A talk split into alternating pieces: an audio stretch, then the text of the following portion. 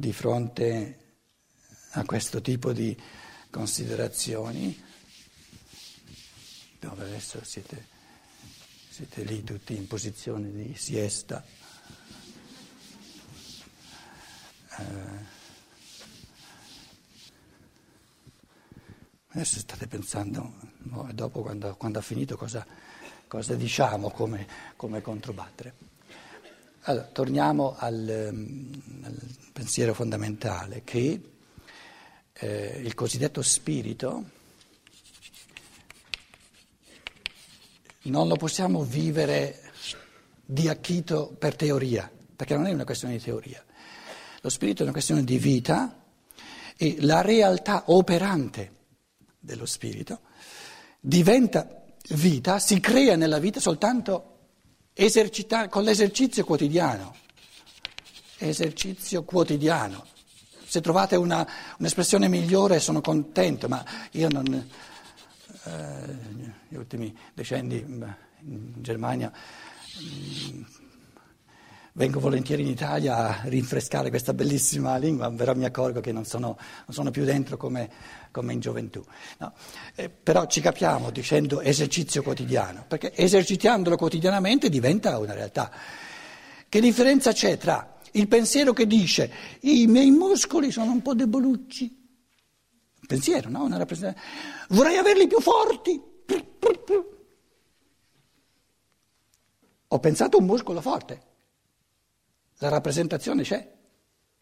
Il muscolo è diventato più forte? Che differenza c'è tra avere il pensiero di un muscolo più forte e renderlo più forte? C'è una bella differenza.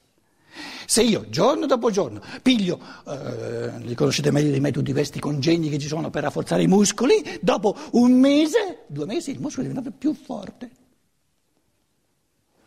Spirito, deboluccio come il muscolo all'inizio. Adesso arriva uno dalla Germania addirittura che mi dice guarda che c'è la possibilità di rendere lo spirito forte, forte, un muscolo che... Come si fa? Adesso ho il pensiero, la rappresentazione di uno spirito forte, operante. E chiedo al guru che è venuto dalla Germania, come si fa? E quello è venuto dalla Germania per dirmi, cosa che sapevo già anch'io, con l'esercizio. Allora ognuno dice, lo sapevo già. L'anima è l'interiorità di colui che sa già tutto e non fa nulla. Quella è anima. Diventa spirito nella misura in cui ciò che sa lo fa. Questo è l'esercizio.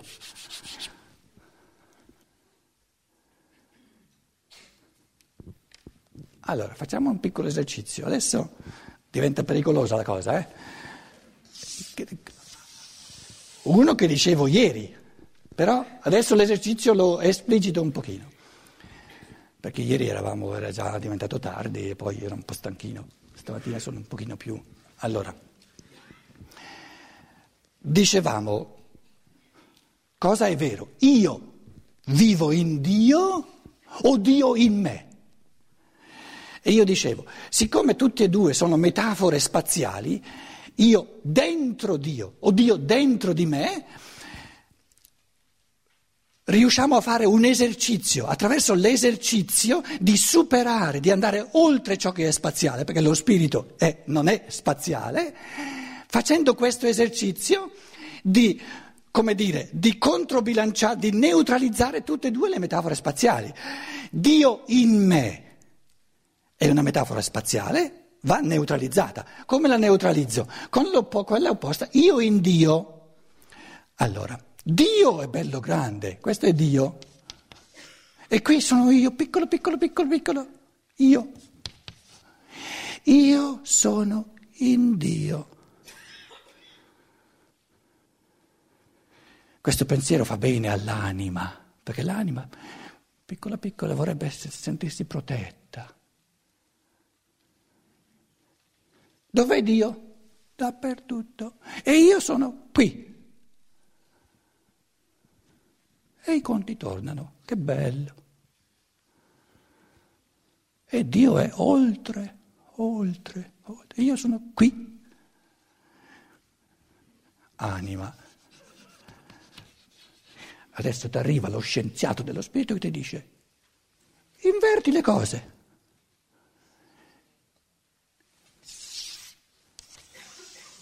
Altrettanto legittimo.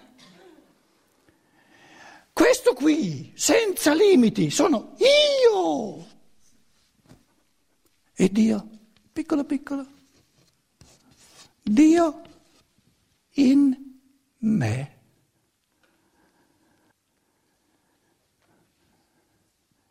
L'animuccia comincia a aver paura.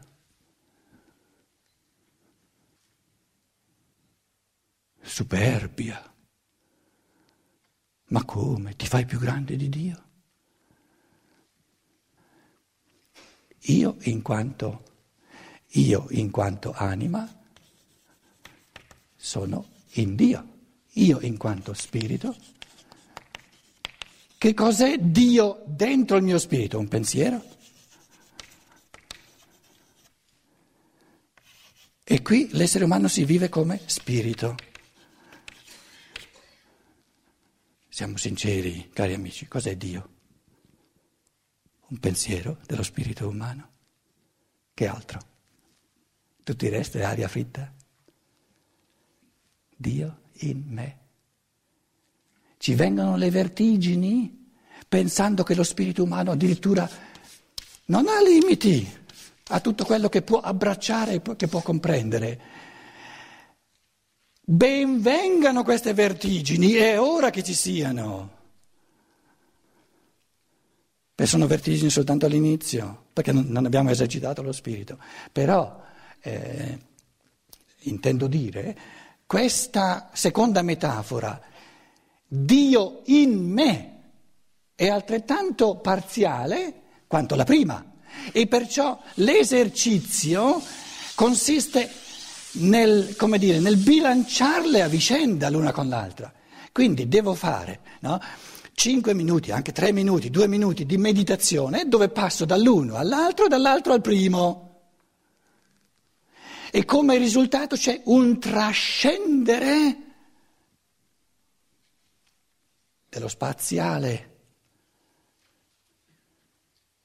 Perché allora dico, io in Dio esiste soltanto se Dio è in me. E Dio in me esiste soltanto se io sono in Dio.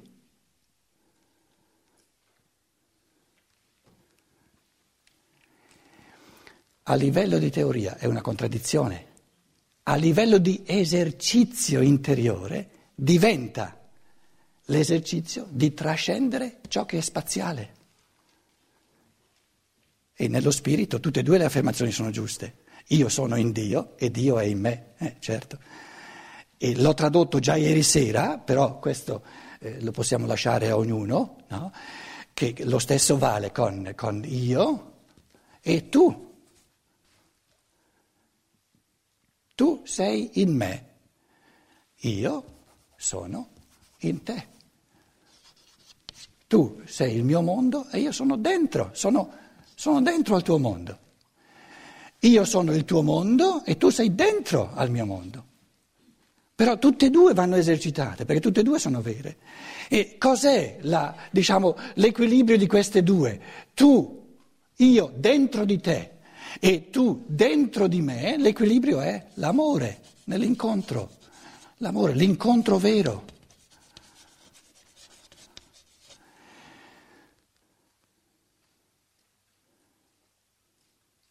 Se abbiamo soltanto il primo, tu sei dentro di me, che cos'è paternalismo? Se c'è soltanto il primo.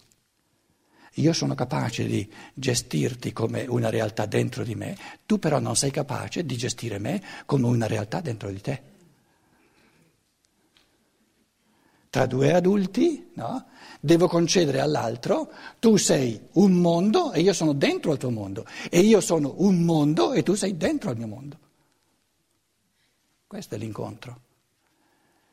E allora l'incontro sta nel raccontarsi a vicenda chi sono io dentro di te e io racconto a te chi sei tu dentro di me.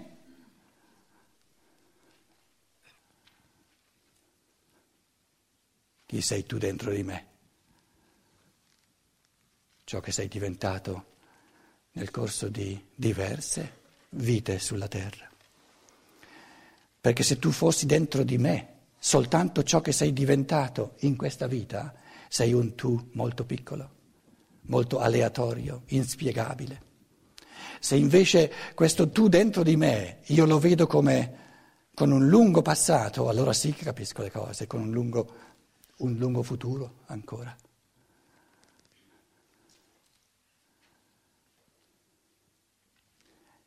Allora può darsi che l'incontro arriva al punto da dire tu sei il meglio di me. E l'altro dice, tu, l'altro dice, tu sei il meglio di me. Io sono il meglio di te, il tuo punto più intimo in questo momento che ci incontriamo. Mezz'ora dopo è un altro al centro di te, ma adesso sono io. Allora in questo momento io sono il meglio di te e tu sei il meglio di me.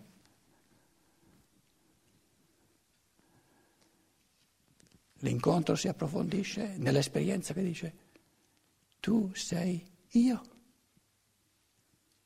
il centro di me, e io sono tu, il centro di te.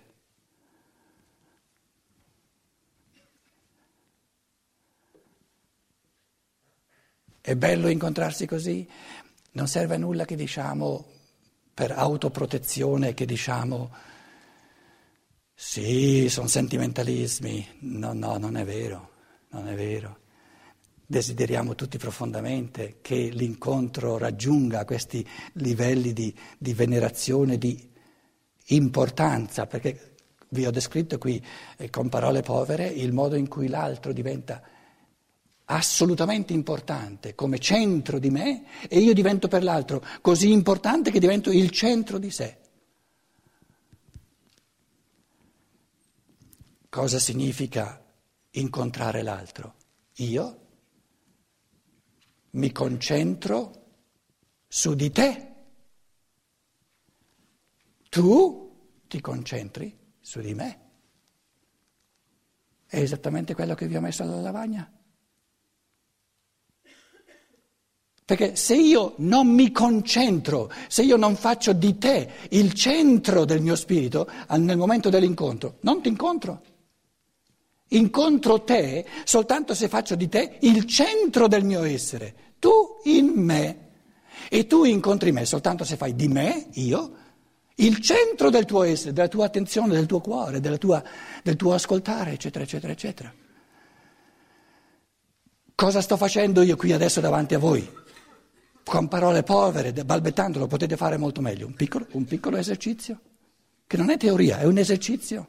Perché man vi, vi, vi, vi, accorgete che man mano che io aggiungo pensieri, la cosa diventa sempre più micidiale. Spero che vi accorgete. Perché uno dice, ma è vero, è vero, è vero, è vero. Perché se l'altro non mi mette al centro di sé, non mi incontra. Sorge una prospettiva di attenzione del cuore che tutti desideriamo, perlomeno lo desideriamo dall'altro che ce la, ce la porta incontro. Però questo, questo, capire le cose a livello più profondo e renderle forze reali avviene soltanto attraverso l'esercizio. E voglio dire, a questo punto qui non mi serve nulla ciò che c'è nella mia anima che ho recepito dalla tradizione, dalla, dalla religione passata, eccetera, eccetera. Tutto bellissimo, ma è come un serbatoio di acqua cheta. Serve soltanto il mio modo di riferirmi, di usare queste categorie. Uso parole che sono nel linguaggio, uso schemi che, eccetera. Però è il mio modo proprio mio di, di imbastire qualcosa e di, di, Allora sì che comincio a, a, a vivermi come spirito. E l'anima gode ancora di più.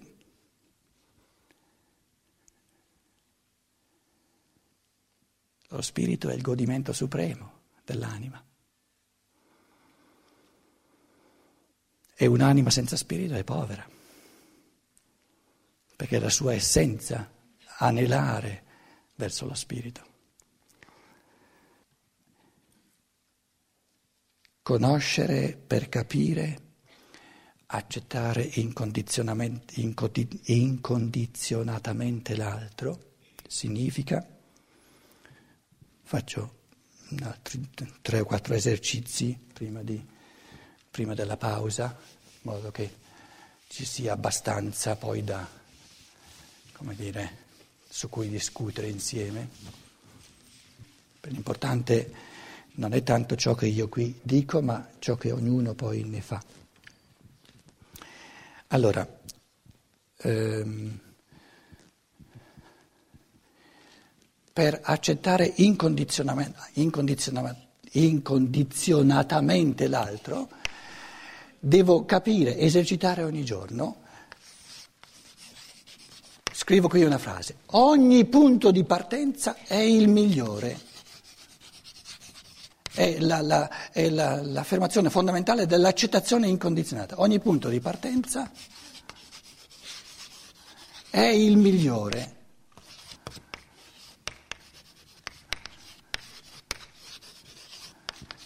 E qual è il punto di partenza di una persona? Il punto in cui si trova.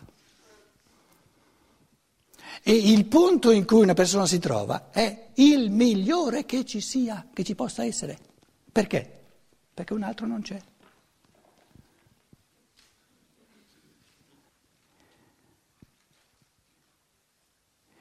Esiste un essere umano del quale possiamo dire sarebbe meglio se fosse a un altro punto dell'evoluzione. Questa è l'evoluzione, no? Perché la lavagna è troppo corta, ma insomma sono, sono millenni. La scienza parla di miliardi d'anni. d'anni. Eh, ogni, tanto, ogni, tanto, mi vengono le vertigini, dopo, dopo, sono un paio di miliardi in più, un paio di miliardi in meno, ma insomma eh, si, fanno, si, fanno, poi gli sconti. Eh, eh allora, uno è qui, qui, Persona A si trova qui, nell'evoluzione. Persona B si trova qui.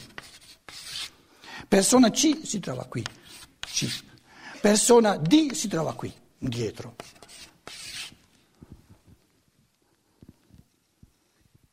C'è una differenza tra i punti di partenza? No. Nessuna. Sono tutti ugualmente punti di partenza. Ma tu nel passato dovevi darti una mossa e essere un pochino più avanti, perché sarebbe più comodo per me se tu fossi un po' più avanti. Ma io non sono lì per fare il tuo comodo, sono lì per fare il mio comodo. Accettare incondizionatamente l'altro significa capire, ma non soltanto a livello teorico, esercitarlo ogni giorno. Ogni punto di partenza che uno ha, dove si trova, è il migliore perché un altro non c'è. L'importante è partire, se è un punto di partenza, se no resta un punto di giacenza, non un punto di partenza. L'importante è che ognuno si muove. Quindi non importa nulla se uno è più avanti, se uno è più indietro, sono tutti moralismi, sono tutti giudizi che ci buttiamo, eh, che, che, che ci, ci, pestiamo la testa buttandoci addosso questi giudizi. Non importa nulla dove uno dovrebbe essere, come faccio a sapere dove l'altro dovrebbe essere? Non so neanche dove io dovrei essere. Se questo B sono io, B sono io. Adesso arriva uno e mi dice, te dovresti essere qua. Hai poltrito finora, se no saresti qua, B. Io cosa gli dico?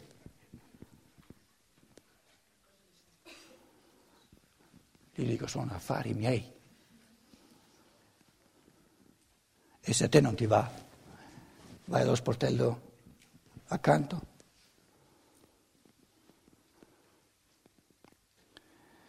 È importantissimo nell'incontro non mortificare l'umano mettendosi in testa un'altra persona.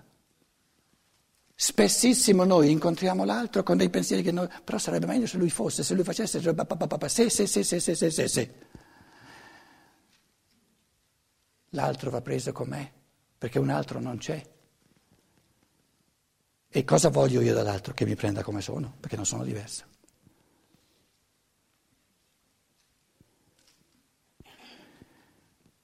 Un altro passo più avanti. Ci può essere un, un essere umano che non va bene così com'è?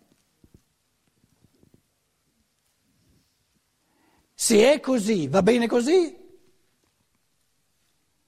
Non esiste un essere umano che non va bene così com'è. Se è così, va bene così, perché non è altrimenti. L'unica domanda importante è cosa può fare lui, cosa posso fare io, insieme nell'incontro, in modo che ognuno, tutti e due, camminiamo ulteriormente.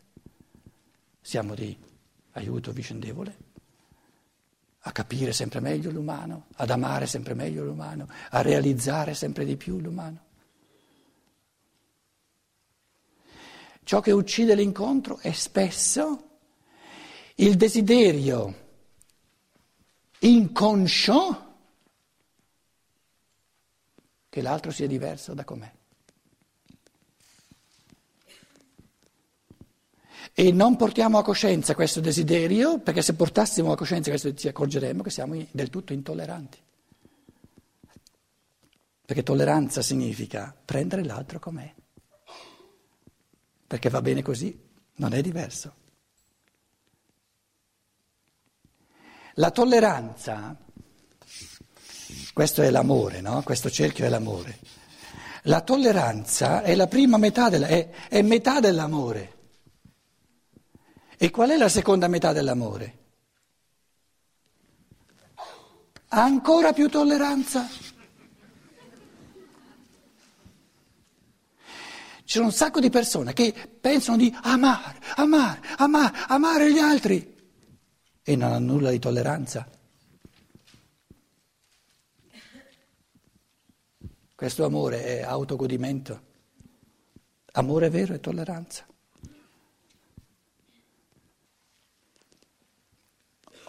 Ogni punto di partenza è il migliore, significa tu sei in una data situazione. Sei così come sei e sei in una data situazione. Quindi il tuo essere e la tua situazione di vita, diciamo l'interno e l'esterno, come anche il mio essere, il mio essere e la mia situazione di vita. Il secondo pensiero, no? Il primo pensiero dice il tuo essere va bene così com'è, per quello è il tuo punto di partenza. E il mio essere va bene così com'è, perché è quello il punto di partenza. Il secondo pensiero aggiunge la tua situazione, ciò che ti capita, per esempio ti capita adesso di incontrare me, sono io che ti capito, ciò che ti capita è sempre il meglio per te. E ciò che capita a me, la mia situazione è sempre il meglio per me. Quindi ogni incontro è l'incontro con la persona migliore. Per me, se no non la incontrerei.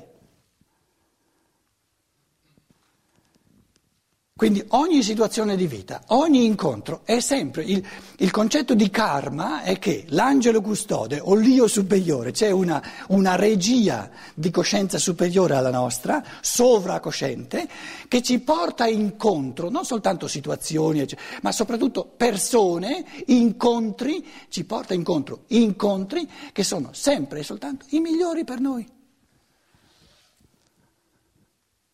Adesso io scelgo, scendo da questo palcoscenico, una persona mi viene incontro, quale sarà? Quella che il mio angelo custode, il mio io superiore, ha scelto come la migliore per me. Non è a caso, nulla avviene a caso.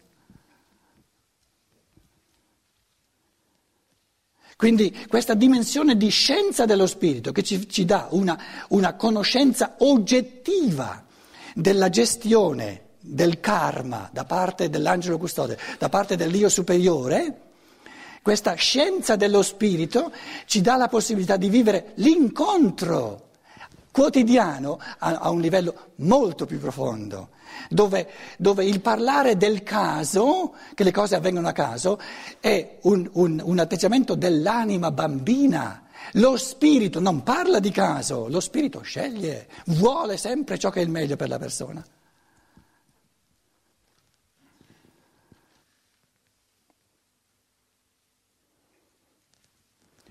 Adesso uno dice, ah, siccome lui ha detto che chi gli andrà incontro quando ha finito di parlare è l'ambizione mia, adesso gli vado incontro io e gli dico che è uno scemo proprio... Dove...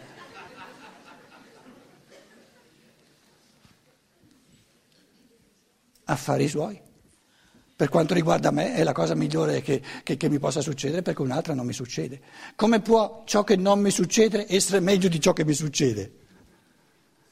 Ciò che non mi succede, coloro che io non incontro, sono nulla per me, non ci posso fare nulla.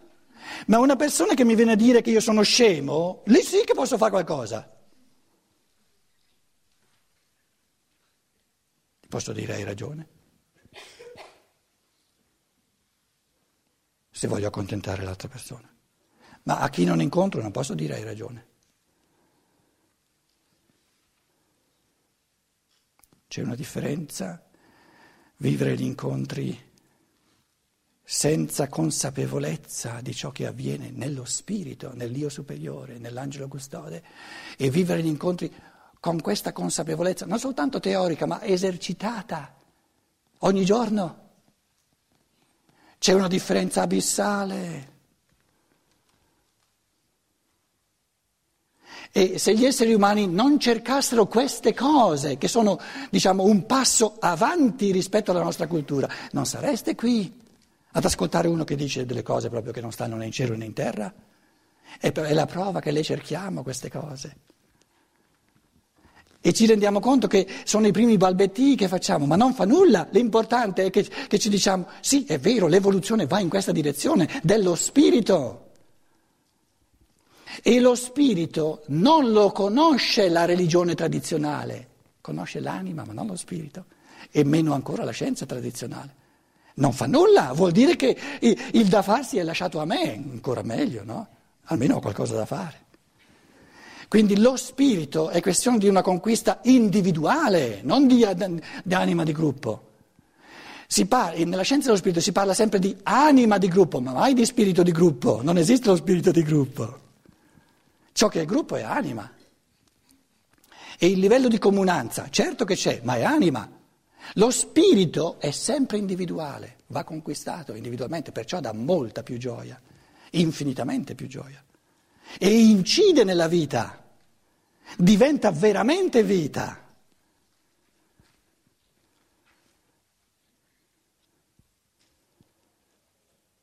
Perché quando io dico qualsiasi persona mi viene incontro, è stata scelta tra 6 miliardi di persone che vivono sulla terra, dal mio angelo custode al mio io, o se ho questa convinzione lo prenderò sul serio? Prenderò sul serio tutto quello che mi dice che mi fa? Perché tutto quello che mi dice che mi fa me lo porta incontro il mio io superiore, il mio angelo custode. E non desidero io stesso che lui mi prenda così sul serio, che mi prenda a cuore, come dicevamo ieri sera.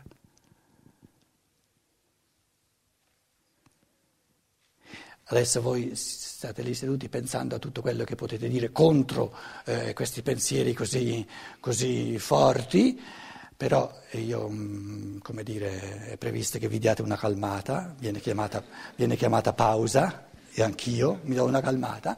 Dopo la pausa, dopo che avete comprato tutti i libri che ancora esistono, sentiamo cosa avete da dire. Qu- quanto vogliamo che sia lunga la pausa? 20 minuti, 25 minuti? Facciamo 12 minuti italiani.